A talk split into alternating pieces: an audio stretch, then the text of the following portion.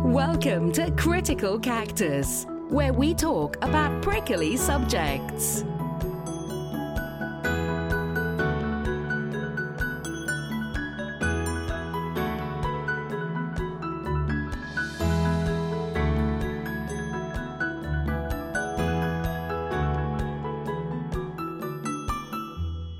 Welcome back. Today is August 19th. I'm your host, Adam Yax, and I'm happy to say that our favorite co-hosts are here. Please welcome Adam Dominguez. Hello. And Tom Bagush. We are going to be talking about something today that is near and dear to my heart. Yeah, I bet we are. But hey, let me see.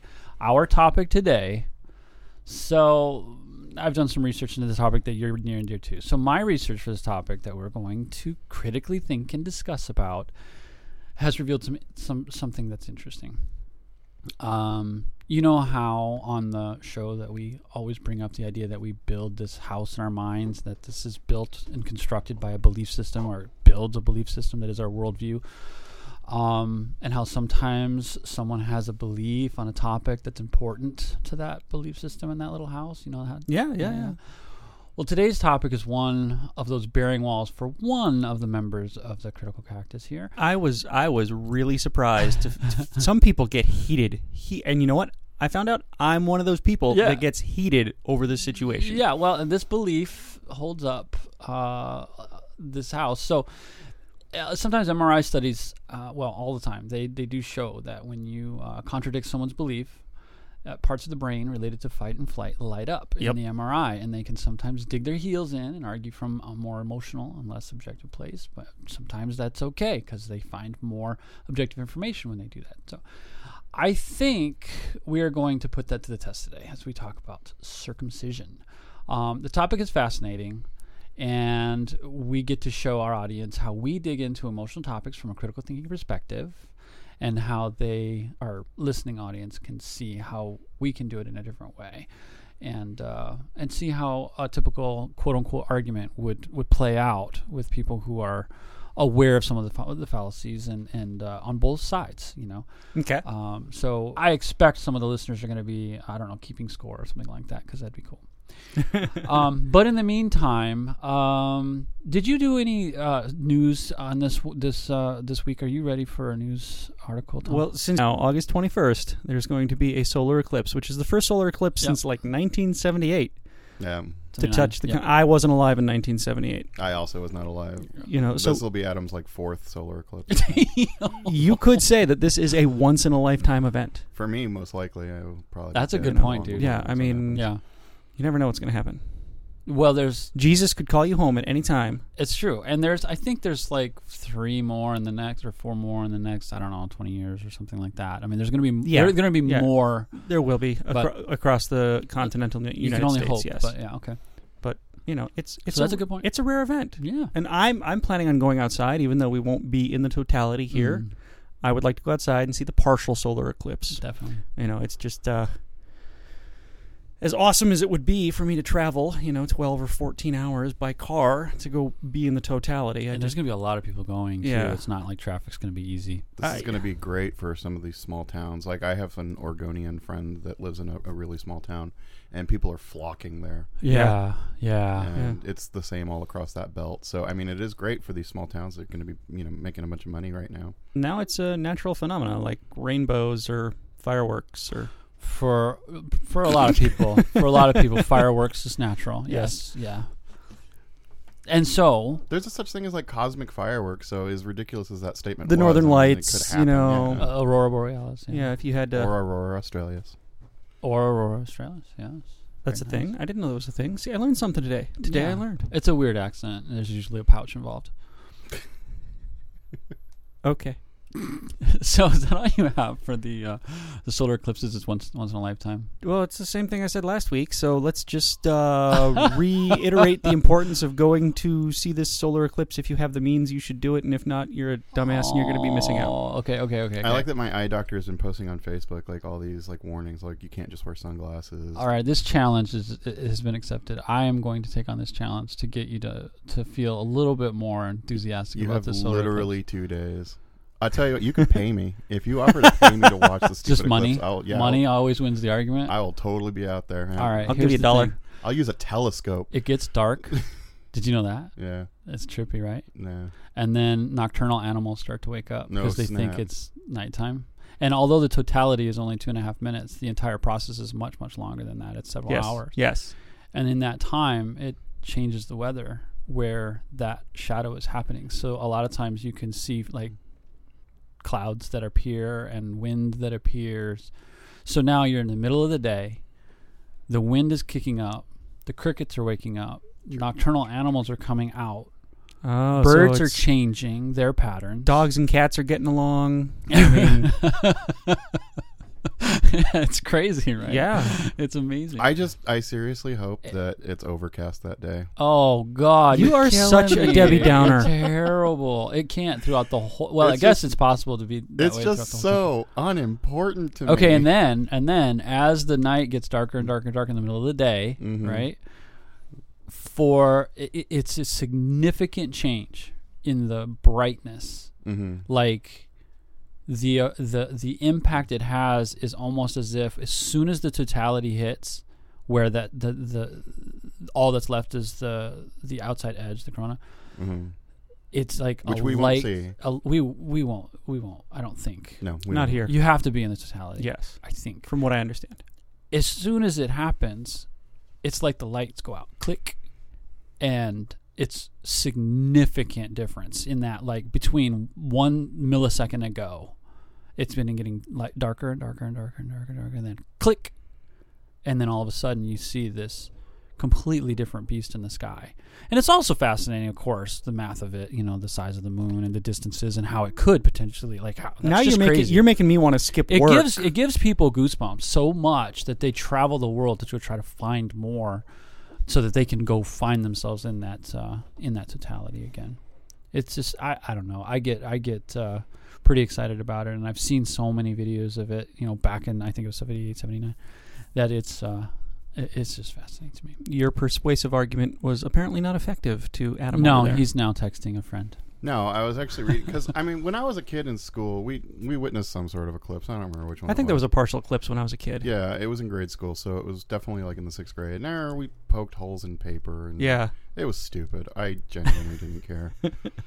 And I mean, not to take away from the fact that I do find some celestial bodies interesting, but I don't go out and see Halley's Comet. Okay, the last thing I've got for you. Okay, last thing. There's a cave. Monetary compensation. And in this cave, there's ancient drawings on the walls. Now, there's some evidence that this person, scientific...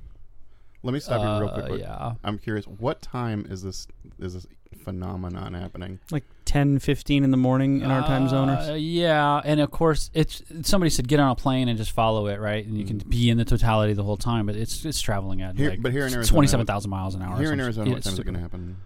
I don't know. I think 10 a.m. Okay. It is completely irrelevant. I will be on dialysis. Okay. So rather than have his feelings hurt and understand that he's going to miss out on this amazing event, he's choosing not to care. There are people that are listening to the audience that might very well want to know that this has happened and people have seen and documented it on caveman walls. Mm-hmm. In the past, and you can stand in one right now. The totality is going through one particular area that has cave drawings just outside the cave where you would see the sun. You can't see it from the cave.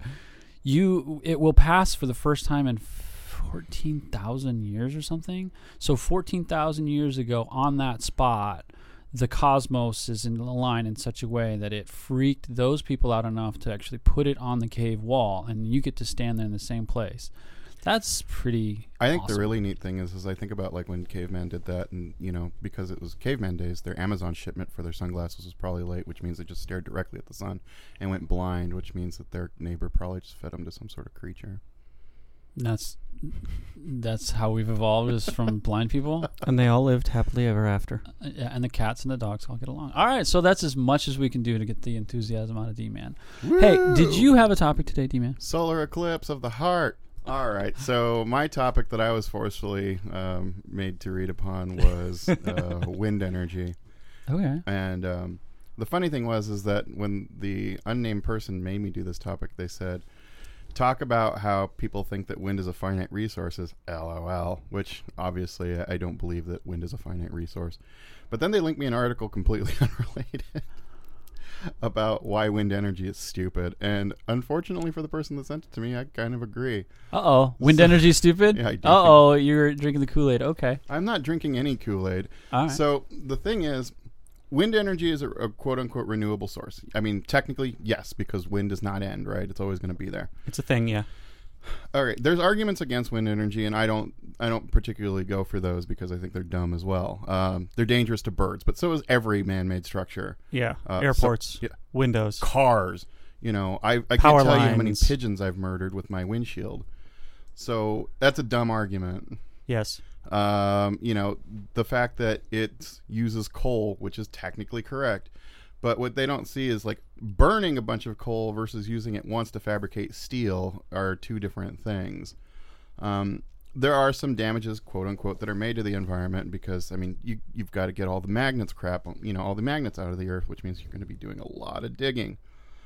But again, these are temporary problems because, I mean, technically, no, the energy is going to be being created for long periods of time. So hopefully make up for that return on investment. Anyway. Right. We're talking about a return on investment, or ROI.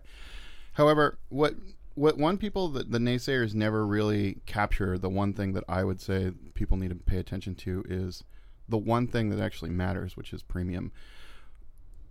There is a finite amount of land. There's only so many places you can put these damn things. And, I mean, grant you, they've started to stick them in the ocean, which is fantastic, I guess. But, like, you see these wind farms out in California, and they're neat. But we're talking about hundreds of acres of land that can't be used for anything else because there are these big, stupid windmills out there. Okay. So, I mean, it's not viable as a permanent solution as... So you'd rather have a golf course or something out there? No, I'd rather have pristine, undisturbed land.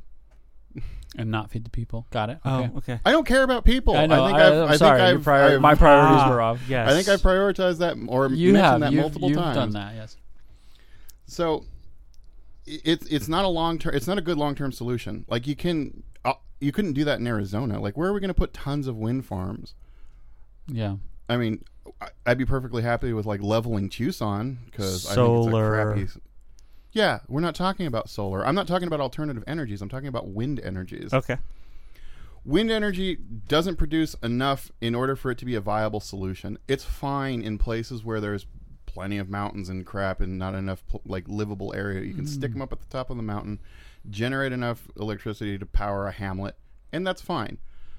But the argument that people make against alternative energies is that it's not viable for mass populations. Which is technically true.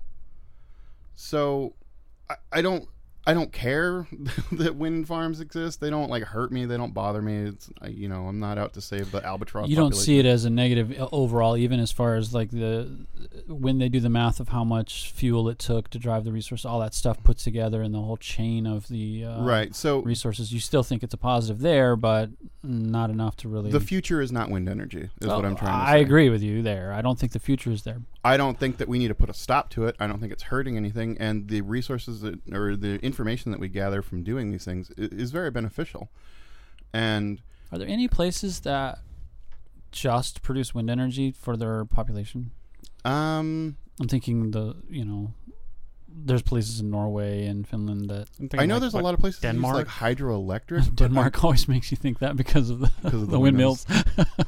Don Quixote. I don't know. Amsterdam windmill. Actually, I didn't delve deep enough to answer that question. Like I said, I do know there are places that use like purely hydroelectric, and there is like almost no downside to that. Unless you're a fish. They've got fish ladders. I mean, it's a thing. Okay, cool. So it's not a perfect solution, but it's us. A hydroelectric dam is a good example of humanity trying to make the smallest possible impact on the environment around them. It's impossible to make zero impact because humanity is a parasite, but it... You threw that in there real quick. But it is possible to make a smaller impact. And so, yes, wind energy technically has that same like ability, but again, the amount of windmills that you would need in order to power a small city is just ginormous. Wow. Well, I mean, so, well, that's good info.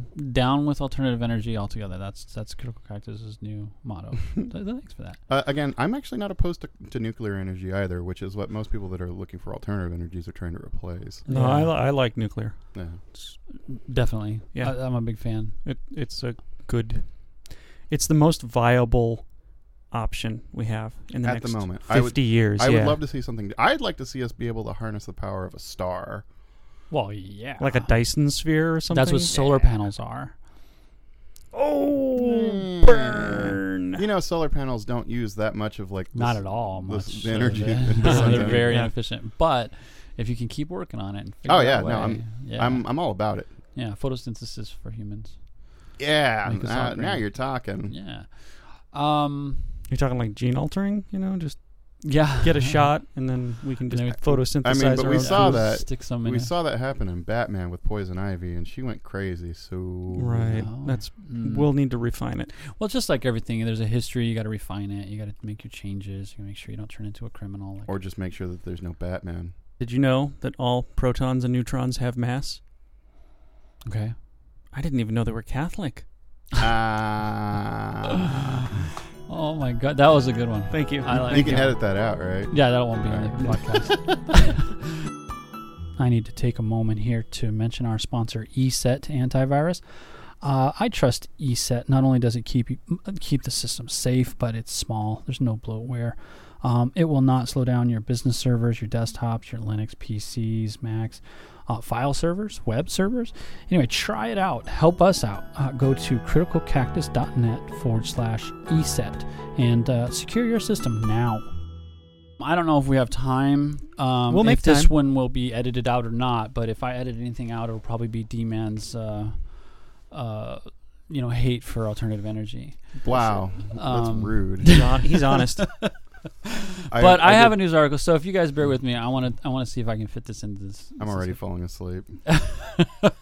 But no, by all means, edit out my hate. Okay, so there was an interesting study about video games and the brain, and I know we had a podcast on the video games, and that we had some sort of argument that we brought up regarding whether or not video games cause violent behavior. Researchers have, of course, noticed that kids spend a lot of time in video games and wondered what effect it would have.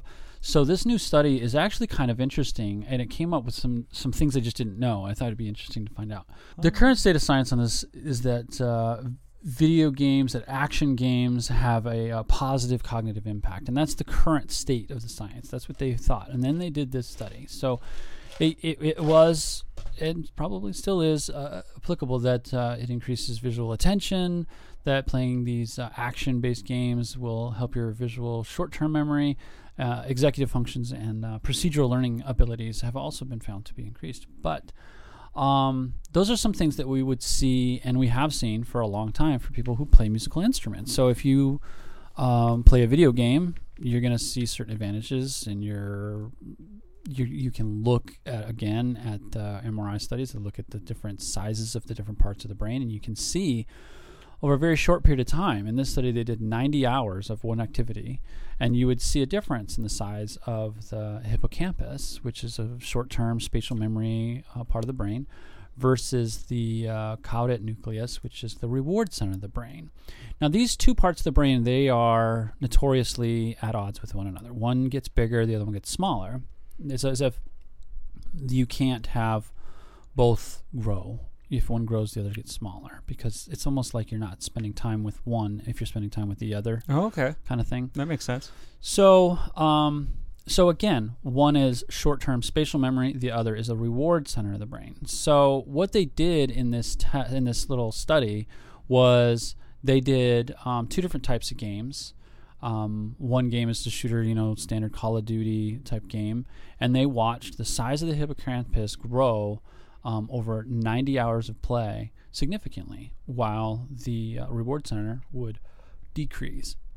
And some of the interesting things that they know about a hippocampus growth with reward center drop, etc., is that a decreased size in the hippocampus is associated with a higher risk of psychiatric illness, such as depression, PTSD, and also linked to Alzheimer's disease.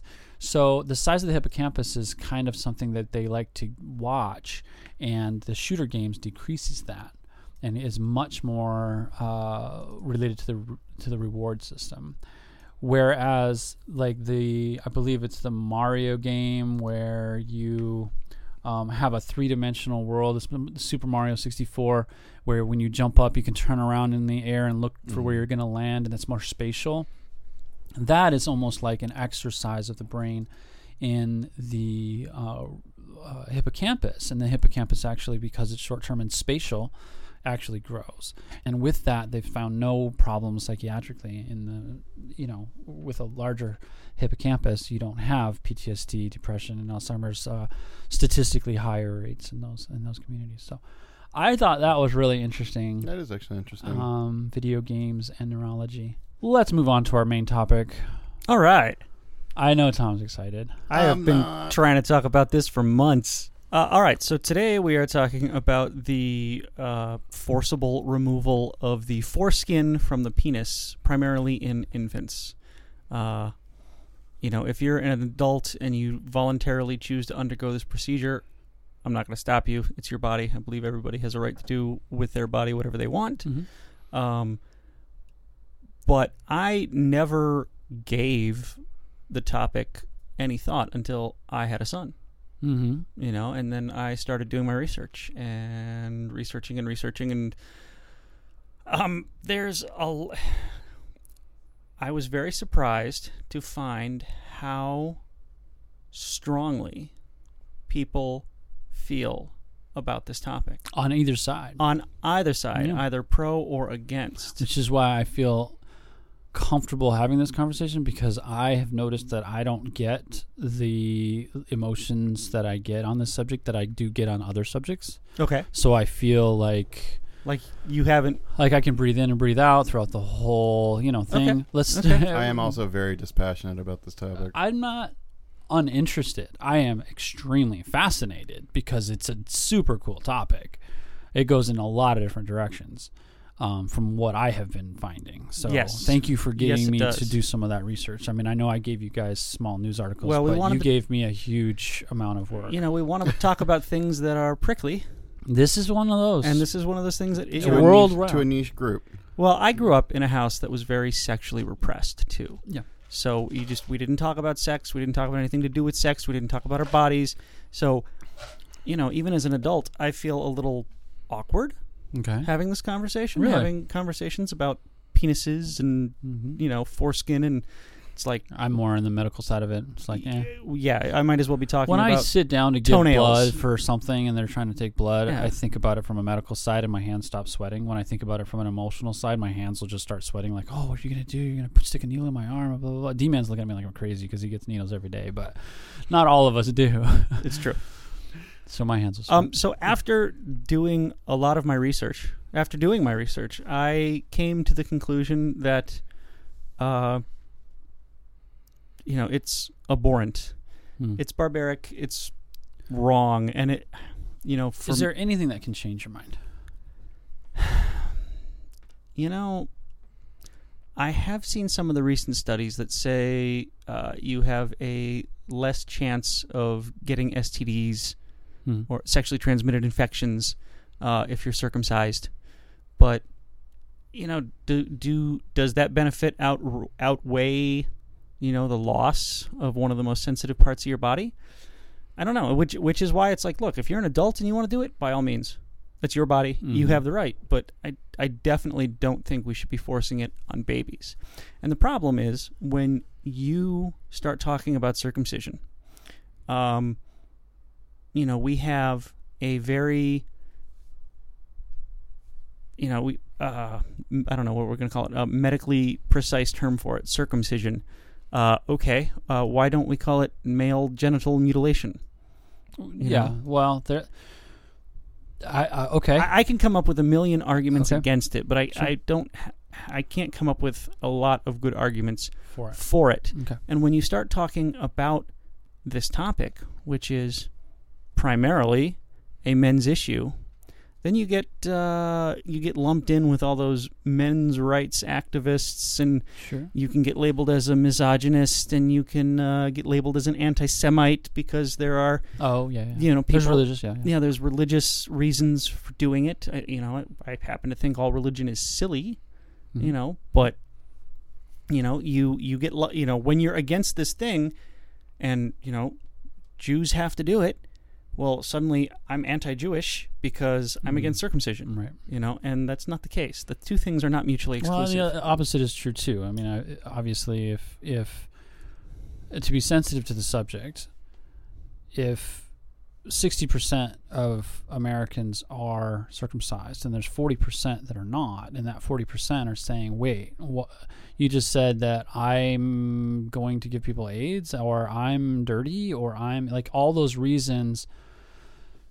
That they have that says that circumcision is not something that you should do because of all these things. There's somebody who's not circumcised going, I'm not all those things. What are you talking about? You know, so it's both ways, right? Let's just whip it out there and put it on the table.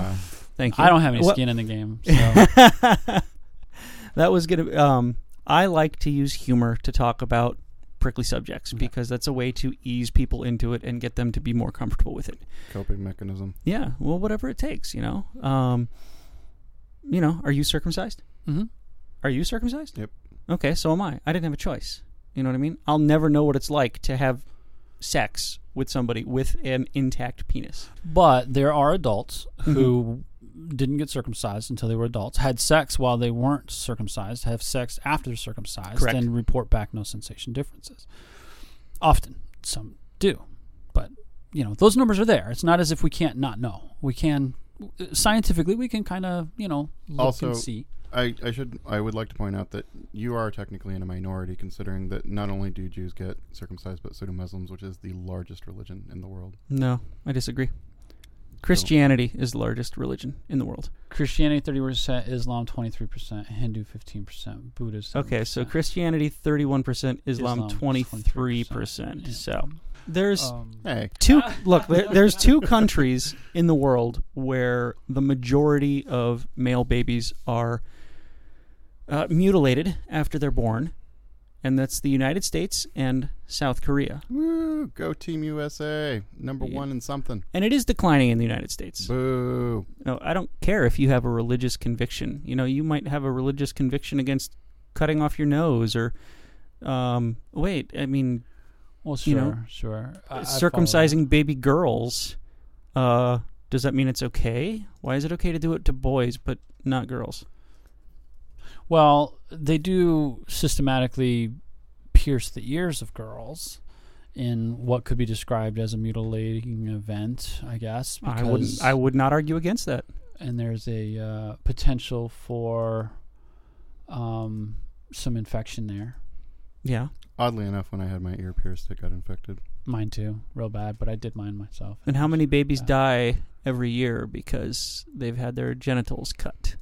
Well, let's talk about that. Yeah. Because that's where I focused my attention. Numbers. We like numbers. I did numbers, and I looked for statistics. And so what I wanted to do was break the problem down into smaller parts and determine what causes someone to have an opinion on this subject. Because I didn't have one when I started. So I was like, okay, cool. No, it's good. You know, come in with a week worth of data coming in and some people like yourself talking to me, and I could come up with a confirmed, like, can't change my position.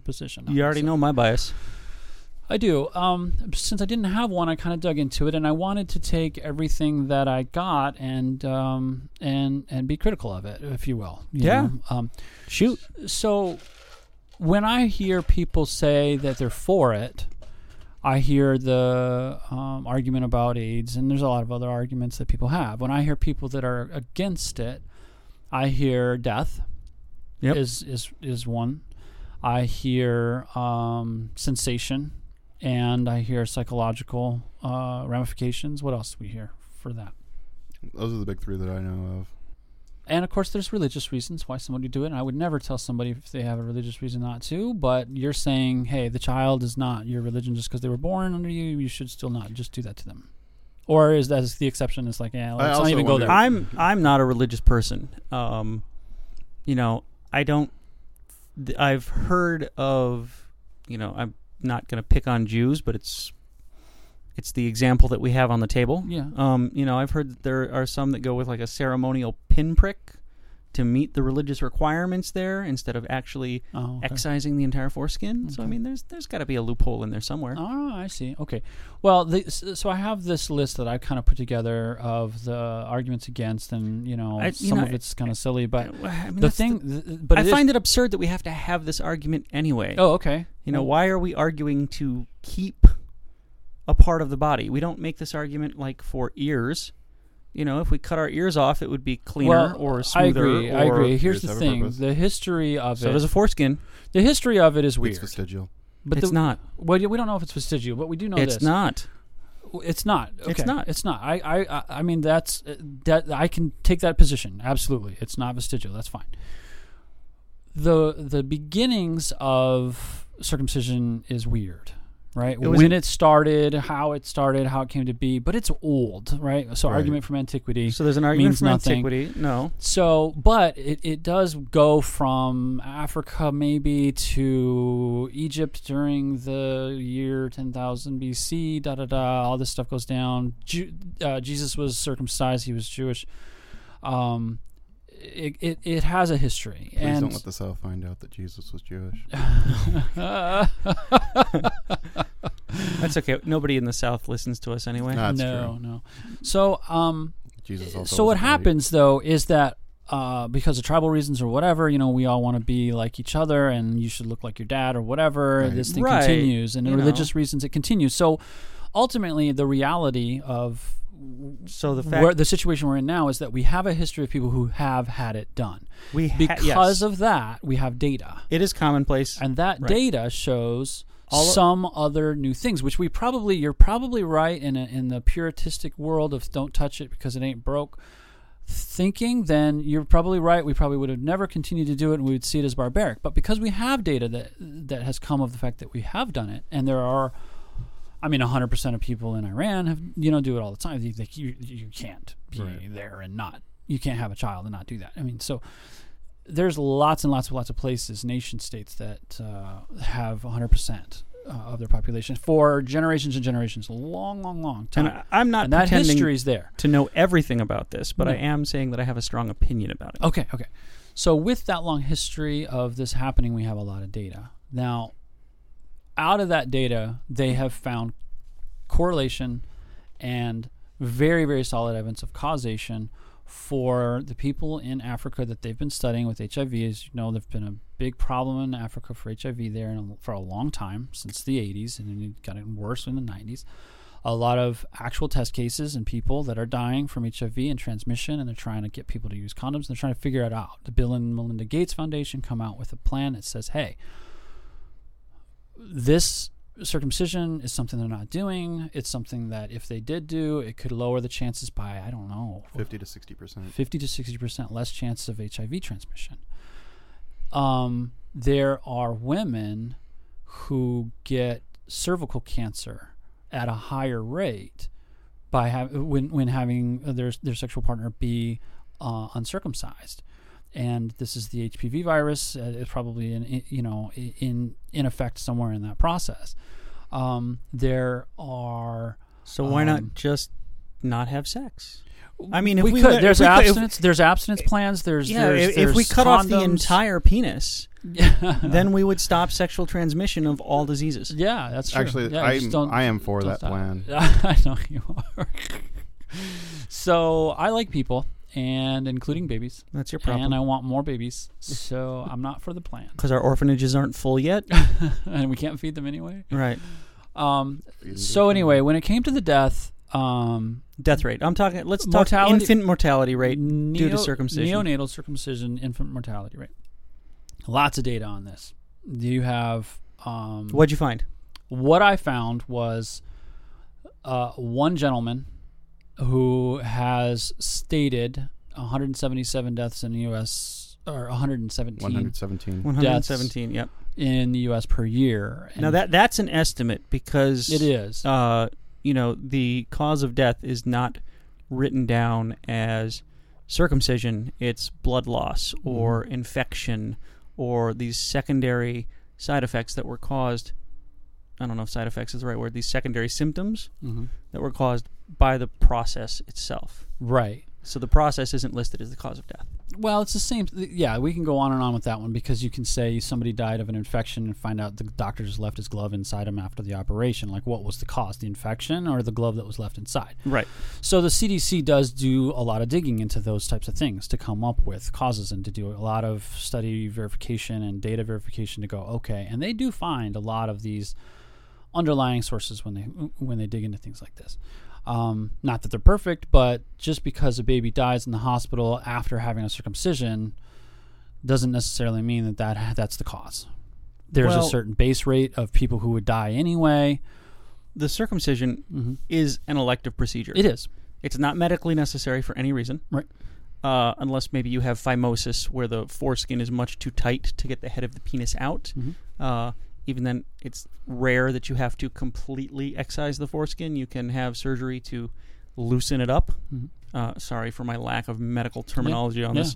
But so if we have 117 babies, I mean, that's the number we have to work with. That's a terrible number. I just don't want that to anchor anything. Yes, I really don't want to anchor that number. Because that number is terrible. And made up. So that's why I brought up the number, because I did some digging into this guy and I found his paper. Maybe it's low, but it's extremely low. It's causing a number. So you're saying there's a lot more babies that are dying? No, I'm sorry. His percentage is high. Okay. If you look at the number, it should be. You get more accurate information out of studies that the CDC has done in the data that they find in the hospitals. There's a really good study in Iran, believe it or not, because they have 100% population, so it's a lot easier for them to come up with some good numbers. Wait, what? They have 100% population? 100% population, males, circumcision. There's not a male that gets born that doesn't get circumcision. And that includes later in life. If they are preemie and they can't have it, or they have an infection and they can't have it, whatever, they will wait the month and do it again. They will wait the 10 years and do it. They will do it at some point. So neonatal is a definitely for sure a subset of that, but it's like a 99% subset. When you look at those numbers, they can't come up with more than 0.0005% of the population.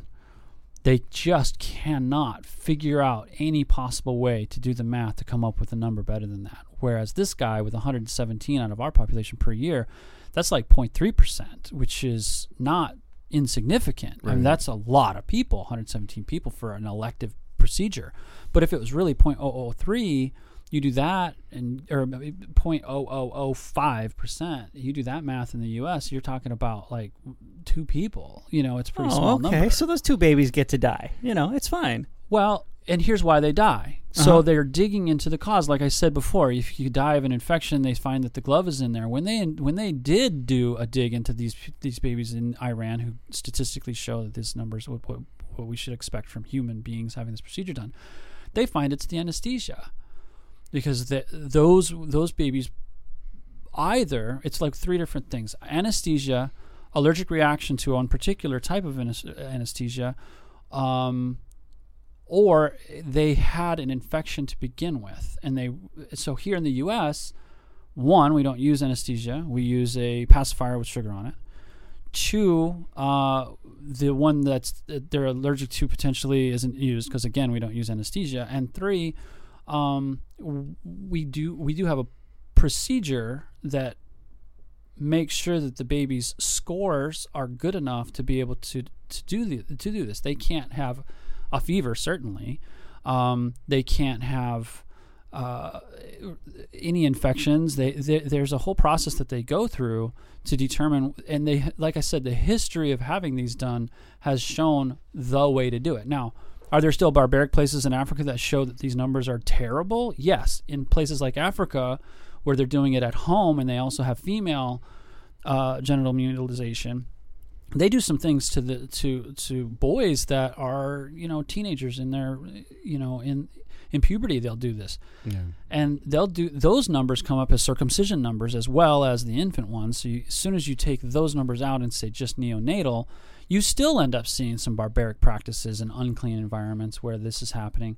And of course, in those cases, you're going to see numbers. But what's interesting is those are the numbers that more match what that one guy is saying. Even in those terrible barbaric situations, the numbers are more like the 117. That's just data I'm finding. I'm not having an opinion for it or against it even still. I'm just going, how accurate is this death thing? You know, that was my only question. Like, wait, do I, because I mean, I would take that one number and go, okay, I'm good. Don't do it. It's just too high of a risk, right? There's always an efficacy of should we or shouldn't we? What's the risk? And of course, it's the parents' decision, so they can just make that call and go, for religious reasons maybe, or for whatever the reasons, they're just going to make that call. And now you're just like, well, if that's really the death rate, that you need to be told that. And the CDC, as well as the American Association of Pediatrics, have all said no, not here in the U.S. for certain. There is no risk of the efficacy of this procedure. Today's episode is brought to you by 1&1 Web Hosting. With managed cloud hosting options, you can run your company, your website, your blog, or fully hosted stack of servers, including Linux and Windows. We love WordPress here at Critical Cactus, and the WordPress community around 1&1 is a deep well of knowledge that can keep your site new and relevant for years to come. What we need you to do is go to criticalcactus.net/1&1. Go there, set up your site. We know you have ideas that will change the world. Don't hesitate. Go there and start today. Thank you so much for your help with this. Now, back to the show. Now, they don't say, do it. They say, it is an elective surgery. It's an elective. And, I obviously don't have any children of my own, but I have friends and family that have recently have children. And I actually checked with them because I know a number of people that all had boys in the past, like, we'll say 1 to 5 years. And I'm like, hey, when you had your kid, did the doctor tell you needed to circumcise your kid? And they're like, no, it was an option. They told us that there was no benefit or that, there was no harm. It was completely up to them. They gave them the choice. They weren't told they needed to, and unilaterally, everyone I know decided to have their child circumcised, based off of their own beliefs and whatever information the doctor gave them. But the doctor definitely didn't push them towards that. Okay. Well, and there's a lot of arguments. The death argument is one. That's the only one I dug into. There are a lot of other arguments I don't have a position on. Do they get hurt? Do they remember the pain? What's the psychological? As well as... Yeah, I've heard those too. It's like, is the baby even old enough to process pain? Yeah, and, well, they do cry when you stick them with a needle, right? So, you give them a shot, they're going to be upset. But they're also going to be upset if they're hungry. Right. I mean, they feel pain. It's just not a lasting pain. It's just like anything else. As a child, I broke my arm. I don't have PTSD against broken arms. I don't even remember that pain, and I was old enough to remember breaking it. I saw my own bone sticking out when I broke my arm, and I don't have any remaining. But that's different. I mean, there are psychological things. You're in the locker room. You're going to take, your sex, women.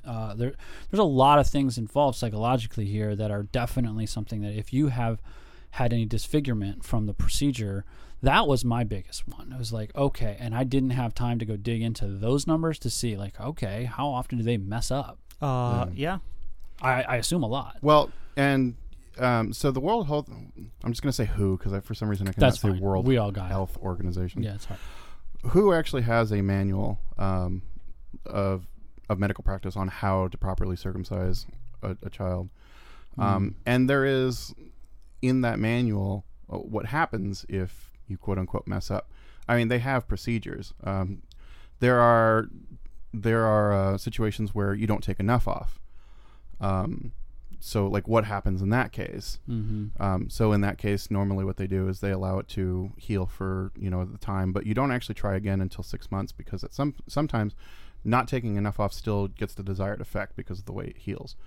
And there's the chance that you take too much off, in which case you experience what's called degloving, which is horrifying. Never look that up. It's funny. You said you saw a lot of penises in your research, and I did research all week, and I didn't see a single penis. So seriously, I just don't use Imager when I'm doing all my looking for. I'm talking about who? Like their manuals is just full. Oh, I didn't. I'm pretty sure I'm on a pedophile watch list now. Oh no! Oh no! Yeah, it's awful. Didn't think of that. Anyway, so yeah, there is the possibility that you can go quote unquote too far, which again can result in what's called degloving. But there is a medical procedure to correct that as well. Okay. I'm not going to say just throw some sutures on it, because obviously they tell you to seek a professional in that particular field. But it is a contingency that they understand exists, and there are, backup plans. There's backup plans if the bleeding won't stop. There's backup plans if you throw a clot. So these things are. We use the term, and I don't, but some people use the term barbaric. And as Adam had mentioned, there are places in the world, maybe even in this country, where this is not done by a practiced medical professional. Like New York. Right. But in the cases that it is done by a practiced medical professional, that means that you've got that same medical professional that knows what to do in that case. Well, one of the things I go back and forth with this all the time for every subject is going to the hospital is a scary place because it's dirty. Like, right. If you're going to get an infection, going to the hospital is a great place to go. Oh, yeah. Staph infections kill people all the time. And so if you're going to just be like, hey, let's expose the inside of somebody, and let's do it in a place that's dark and moist. And they do their best in hospitals. Obviously, they're well aware of it, but it happens. People get infections all the time in there. So I'm like, what's better, at home or at hospital, if you're going to have any procedure? Well, in a hospital, they make an attempt. You go into a clean room, you have a sterilized field. And that's why I say I go back and forth, because it's dirty, but they have so many procedures. They're trying to do things in a way that's... It's almost like it's worse to be a guest than an actual patient. Mm. Because if you're a guest, you're just sitting in that chair, in the chair in the waiting room. So... I got this lump on my back. Can we, live on the air, take it out and see if it gets infected? We'll do our own home experiment here. Oh, very nice. I'm okay with that. Oh, I don't want to have anything to do with that. As long as we sterilize the field. One quick thing before we get into this serious is that foreskin is super important for homosexuals, and I didn't understand this until I got a very good description. Luckily, I didn't find a video. Because there's this docking that they can do. Have you heard? No, I'm actually not familiar with this, which is unusual. Because I don't know if you should be curious, but we're going to go through it real quick. I'm going to Google it on my phone. No. So docking is mutual masturbation. Okay. So your penis isn't the only penis that can fit in there if you're uncircumcised. Okay. Weird. Yeah, it's a thing. It sounds like fun. Man, people really come up with some interesting... It's an argument to just not have it taken off. If only I had a foreskin, I could try this. But I don't...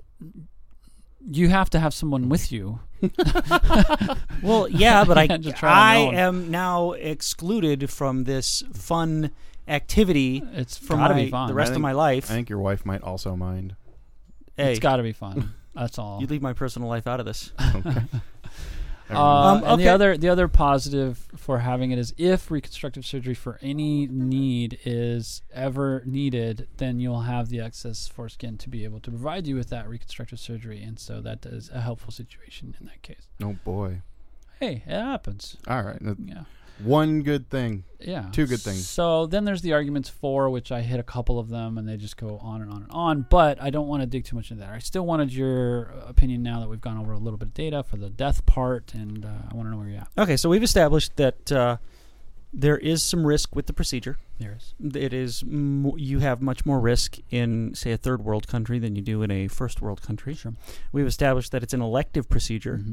Mm-hmm. We've covered a few of the topics for why people get it done, mostly religious reasons or cultural reasons. You need to look like dad. I don't think many people here in the U.S. are doing it because of the Bill and Melinda Gates Foundation. No, I don't think so either. Or any other reasons. They're not going, we need to do this for this reason. But, I think people get it done just because...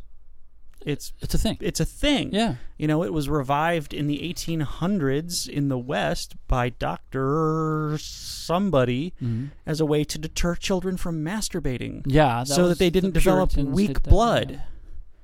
You know, you know, and it's caught on since then. But it's like, all right, I'm the argument you just made to make the kid look like dad. I'm missing part of a finger. Does that mean I want to, you know, chop off part of my son's finger so that he looks like dad? Right, right, right. You know.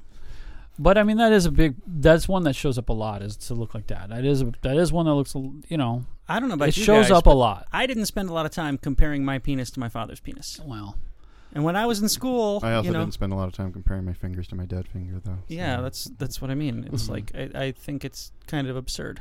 Well, I'm not going to sit here and argue on that particular note. I mean, there's nothing in that I agree with, like looking like your dad. I mean, you're the father of two boys. Mm-hmm. Can we talk about their penises? Well, they are adults. They are adults, yes. They have. I'd like to throw that out there. Yeah, they have penises, and they are circumcised. And I was young, and I think it was just the thing to do. You didn't even think about it. Yeah, I didn't even think about it. It's just like, okay, baby's born.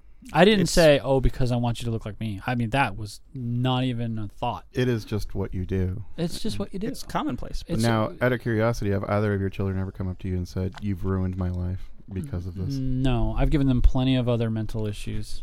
Okay. That have been my fault. Have they ever once complained to anyone, as far as you know, about the fact that they're circumcised? No. Have you ever complained to your parents about the fact that you're circumcised? No. Do you feel like you've missed out on some part of your life? I'm curious if it would feel any different, but I did do a little bit of research and found there are adults who get it, you know, especially when they go in the military, which is funny. Yes, I know two dudes. Because they're like, hey, you're going to pay for it, do it. Yeah. Yeah, it doesn't cost them anything, so they get it done. And a little bit of time off or something. I don't know. A little bit of time off. I don't know. And it's I don't know. Like one guy wanted to try to be special forces. Oh, and what? I don't know. Okay. Well, they do it, and they're adults, and they've had sex prior, and they report no difference in sensation. No differences, right? Which gives me a little reassurance, but I'll never know.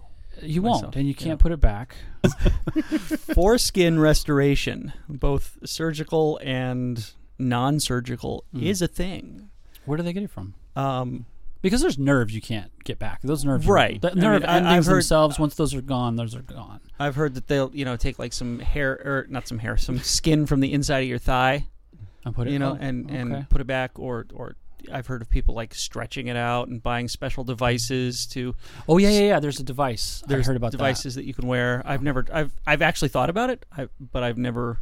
You just had the thought. Yeah, I haven't gone. Like, should I jump off? Because it's not important enough for you to do it. I don't know if the surgery idea is out for me. I couldn't do like a foreskin restoration surgery, because that to me, compounding problem. You're cutting it again. That was kind of part of the argument in the first place. You go under anesthesia, you're in a hospital, you're going to get all these infection potentials. Like, why? Wait, that was the whole reason why we weren't supposed to do it the first time, and here we are doing it. Yeah, and then it's like, the stretching, the tools, and the other. It's like, I don't. You're going to lose sensation at the end of that process. There's just no. Until I can find some definitive data that says it's worth it, I'm hesitant to go through with it. Mm-hmm. But until the science is clear and the science is in on whether these restoration techniques work. I'm gonna hold off, because maybe I'll make it better, but maybe I'll make it worse. Right. And now it's okay the way it is. I will admit I'm a bit curious. You said that the science is important to you as to whether or not it's worth it for you to do this restoration. Yes. The science is not clear on whether or not you should or should not circumcise, and yet you feel pretty passionately about the fact that you should not. Yes. Can you make a good argument as to why someone should get circumcised? So I wanted to preface this at the very beginning, but I am not passionate about this product or about this problem at all. So no, I cannot. But again, I don't care. I win. No, you don't. Just because I don't have an opinion doesn't mean that you win your argument. Well, you cannot convince me scientifically that it should not be done. So scientifically, you failed. You're asking me to prove a negative. Why shouldn't we do this thing? You can't prove a negative. Prove why you should or should not. Why should you leave someone intact? I think Tom has a good point. I think why should we leave baby girls intact? Yeah, I think what Tom's point is saying, in his scenario, nobody's doing anything. Mm-hmm. The thing that we're arguing doesn't happen. In your scenario, somebody executes a thing. Right. They do the procedure. Right. So what he's saying is, how can you argue to not? Like, if somebody is sick, you have an ethical, like not just ethics, but the efficacy of the procedure. You have to ask yourself, is it going to fix the problem? Like blah blah blah. the key note there is problem. Right. There's not a problem to begin with. But therein lies the problem that Bill and Melinda Gates are facing, which is there is a problem because HIV is the problem, and it's in Africa, and who knows where else. Right. There, so if we want to identify what those people who are for the procedure, we have to identify the problem, because now you're arguing what you're talking about, which is here's this problem. What's the best way to solve this problem? Not, hey, prove to me you shouldn't do something. That's, you know what I mean? Sure. Okay. So what is the quote-unquote problem besides the HIV in Africa? People. Okay. So HIV in Africa, you have... population. Penile cancer. You have cervical cancer. You have UTIs at a young age with a low... immune system. A UTI for a child can be a death sentence, probably at a higher percentage rate than the 0.0005% of the deaths of the actual procedure itself. I don't buy into probably. Show me some numbers. Okay. I don't know how to do that right this moment, but yeah. So, yes, as a list I can give you from the American Academy of Pediatrics, they do have a list of the number of UTIs caused by the fact that you didn't get a circumcision. Like that's, if you compare two populations, the population with and the population without a foreskin, you're going to find so one of the problems is you're going to find a big difference. One of the problems with the study that the guy says is 117 deaths is that when you look at his study, which costs $22 on PayPal, and it's in a journal of like boys shouldn't do this. And it's cited 24 times. 3 of those times as other studies that he has done. It is not a big thing. It really isn't in the scientific community. It's a very low journal. It's not a prestigious journal. It's cited 24 times, and it's been around since 2010, I think. So 7 years this guy's had his thing out there. When you dig into what he's actually done, you find that he finds a population in the hospitals of infants who have died with no cause. He then says a percentage of those are male versus female. He takes the male side of that and says, okay, there was no cause. How many of them had a circumcision? He then says automatically, because the rate of male to female is a 6%, you're going to always see in circumcised, he's saying if you're male, you get circumcised, you're 6% more likely to die than a female. And he attributes all of these things to the cause of, without real reason, circumcision. But when you look at nations that don't have circumcision, there's still a death rate of 6% higher for males, even without the circumcision. So it's just a base rate. Man, we're better at everything, even dying. Yeah. The return to the mean that we talked about before is not calculated anywhere in his calculations. Once you start adding the correct calculations, you start to come up with I shouldn't say correct. Once you start adding the base, return to the mean, you start looking at the 6% death rate higher for males than females. You start adding these things up, and you do the math right, which he didn't do. There's a lot of mathematical problems in his thing. When you do all those things, you come out with the same numbers they find in that Iran study, which is 0.004. It's almost like that argument Joe Rogan had with Neil deGrasse Tyson. Earlier you said 0.005. Well, it's which isn't. I know. How many O's did you say this time versus last time? Come on. Joe Rogan and Neil deGrasse Tyson have a little bit of a quick fight about the moon landing being real and not real, and Neil deGrasse Tyson's like, look, if it's not real, it's harder to fake it than it is to do it in this case. Yeah. But when you just look at the receipt of how much fuel they bought, it matches how much it would take for the Saturn V rocket to get there. Like, come on. It's just, you have to do some mental exercise to make that not work. Covering their bases. Yeah. They just spent that money just to make the whole thing real. And then they had a big, bonfire. Yeah. Out at the beach in Florida. They had Stanley Kubrick film it, but he wanted to do it on location. So they just flew up there anyway. Yeah, it's awesome. So anyway, when you do the math right, like Neil deGrasse Tyson likes to do, the number ends up being the same as what you see in Iran. Now, are we talking about just UTIs themselves, or are we talking about death from an infection? No, just the fact that you get a UTI. Okay, the death from UTI is the rate of death from UTI. Yeah, the lower your immune system, more skin down there, I can see how there's more chance of infection. Sure. You have an area where bacteria loves to grow. Mm-hmm. It's a thing. Especially if you're not taught proper care. I mean, because I don't know. I don't have a foreskin, so I don't know how to properly care for one. But my understanding is that they essentially require not a whole lot of care. I mean, penises have been around for, what, hundreds of thousands of years in modern man, right? There is a Homo sapien.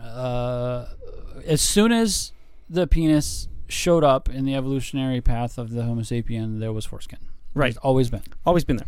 So, I mean, we've had modern... I did find that. I'm modern plumbing for, what, like 100 years? You know, it's easier than ever before to keep a penis clean. Well, keep this in mind, too. I was thinking about where this comes from a religious perspective. I don't dismiss religious views. I do. Mean, to say don't eat pork in, 400 AD, it's probably a good call. That's because not doing anything. It was dangerous. Yeah. Yeah, it's very dangerous. Agreed. Right? Now, not so much. Right. But if you have a problem with keeping things clean in a place that doesn't have running water, and you're probably safer to drink beer than any other water you'll ever have, maybe a circumcision's not a bad idea in that case. There are still a lot of people that live in conditions like that. And there's an Africa with a third world country with a problem of clean water, and like, wait, maybe there's some connections here. Does that apply here? And apparently 40% and growing of a population in the United States, and we don't have an HIV epidemic here. That not like Africa. Right. Not anywhere near.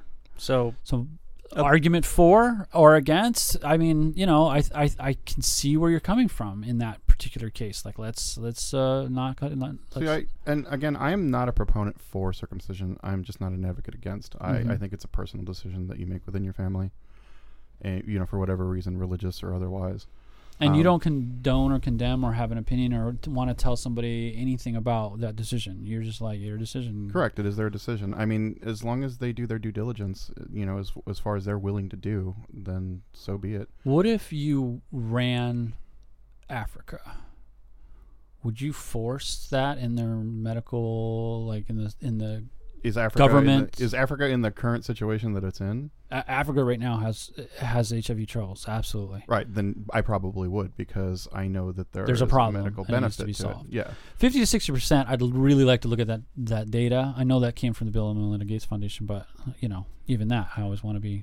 Right, no, I mean, I've seen multiple sources, but I don't know where that number comes from. And I do know that, based off of anecdotal information that I've read, they're not entirely certain why. Yeah.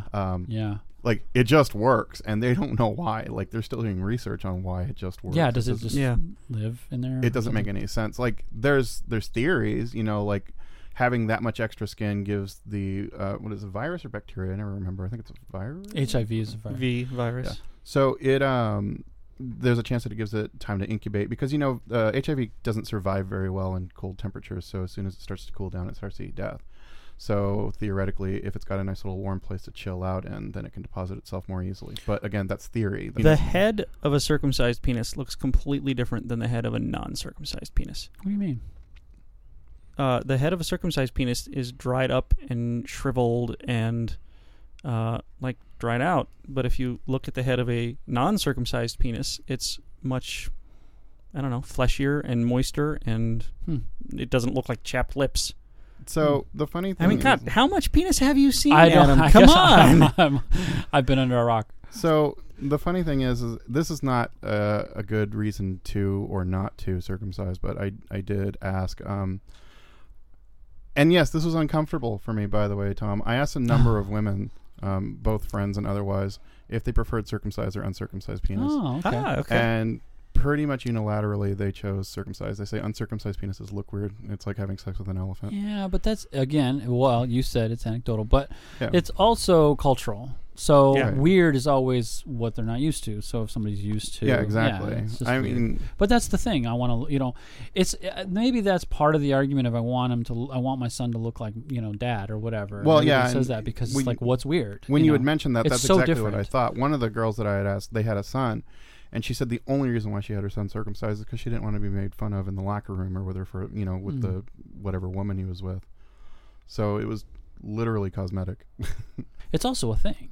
Her selection was cosmetic. If it wasn't a thing to actually select, if they hadn't come to her and said, what would you like to do, she wouldn't have said, hey, by the way, how come you guys forgot to do this thing? She wouldn't have brought it up. Somebody brings it to you and says, what do you want to do, one or the other? And they have a good argument that it's $1 billion industry and that the doctors are doing it. And when I quote the American Academy of Pediatrics, those are pediatric doctors. Those guys are the ones doing it. So do they have an argument for making it happen from a financial perspective? Yeah, but now you got to dig into this whole conspiracy theory, big industry regarding the pediatrics. They're pushing it for their agenda just to make some money. I don't buy that. Ironically, you say that, but I felt the same way about people that were against circumcisions. When you do research online, it is actually very hard to find non-biased opinions. Yeah, there's that word again: perceived health benefits. All right. No minds being changed, of course. But the idea here is that if there's a way to change someone's mind, data would do it, and you're open to it. I'm willing to admit that, under certain circumstances, in certain situations, there might possibly be some benefit to having this procedure done. But in a first world country where you've got access to birth control and condoms, where you have access to plumbing and water and access to a first world medical facility, the benefits are just not there. Yeah, the growing consensus in the U.S., as you said, it is growing, it is the same. There's also a growing consensus that vaccines are bad for you. That's not a very big growth. Come on, the earth is flat. I'm just saying people are incredibly stupid. So, yes. Pseudoscience can mislead people. I'm just saying in the 1950s and 60s, we had 80 to 90% of the U.S. population being circumcised, and now we're down to 60%. So, people aren't doing it as much. So eventually it's going to be 50-50 if it is. And I'm hoping that pendulum just swings the other way. I think this is one of the best ones we've done because we've had some difference of opinion here. When we all agree on the topic, it doesn't make it as much fun. This does lead us into a Thank NASA. Thanks, NASA. Let me get into it. So thanks, NASA, for the light therapy. Now, light therapy, light emitting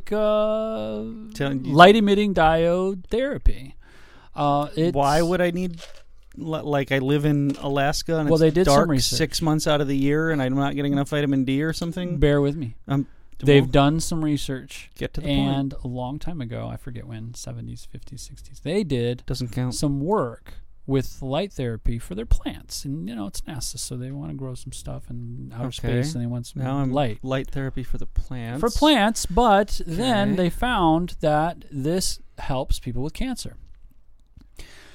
Wait, this sounds like some pseudoscience bullshit. It does, doesn't cancer it? Let me get to it. I really am thanking NASA for this light therapy because when you have, in this case, bone marrow cancer, right, you get chemo. Yes. And one of the side effects of chemo is sores in your mouth called oral mucositis. That doesn't sound fun. And it's terrible. It is terrible. It's a side effect of chemo. It's not just for bone marrow cancer, but a lot of other things can give you this, but it's usually related to a chemo of some sort. And when you have this, you have a hard time eating, so you don't get nutrition. You have a hard time swallowing, so you don't get a lot of water. A lot of times they have to give you medicines like narcotics. So there's a narcotic combination inside your formula for your chemo, which is problematic. It's a big deal. Yes. These sores in your mouth when you're in that situation. Sounds horrible. And so when they put this light therapy in place, they just... Wait, what kind of light are we talking? Are we talking like ultraviolet light? It's a big wide spectrum of wavelengths, yes. Okay, so it helps. It helps a lot. It helps heal those sores. Those sores get a significant amount of healing from this effort. They don't need to give them narcotics. They can get it down to the point where they can drink and eat. and they can finish up their chemo and not have the complications from this problem. I've heard so it's huge. I've heard that UV light, you know, kills bacteria. Yeah, yeah. Is it like the same sort of thing? Are these sores caused by a bacteria or? Yeah, I'm trying to understand light therapy because honestly, I've never heard of this before. Neither have I. Like, are they just sticking a 60-watt bulb in your mouth, or? No, they have devices that are developed by NASA. Okay, these are light therapy things, and I'm not trying to dismiss what you're saying. I'm trying to. Well, I'm still a little skeptical on this whole thing.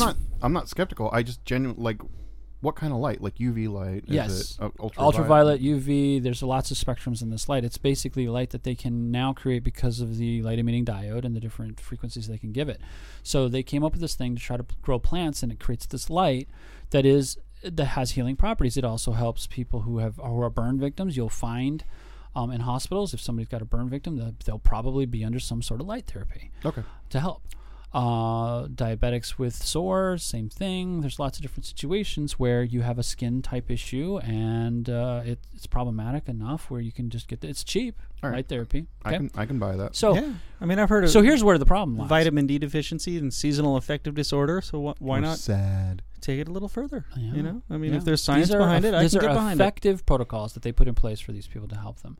Now here comes the snake oil. Okay. This is why you're thinking this is not so good, because some people connect the dots and say light therapy is good for bone marrow cancer, and then they expand it to say light therapy is good for cancer, and then they expand it light therapy is good for diabetes. Oh, I get it. Okay, so they're missing the point. Light therapy is good for this one side effect, this one symptom related to this. That helps the chemo do its job. Right. And then somebody goes to a light therapy alternative quack. I know it pays them $2,000 a month and business I'm running now. And doesn't go to chemo because they've got this solution. And they do a quick search. Somebody says, hey, just reference this. Take a look at this.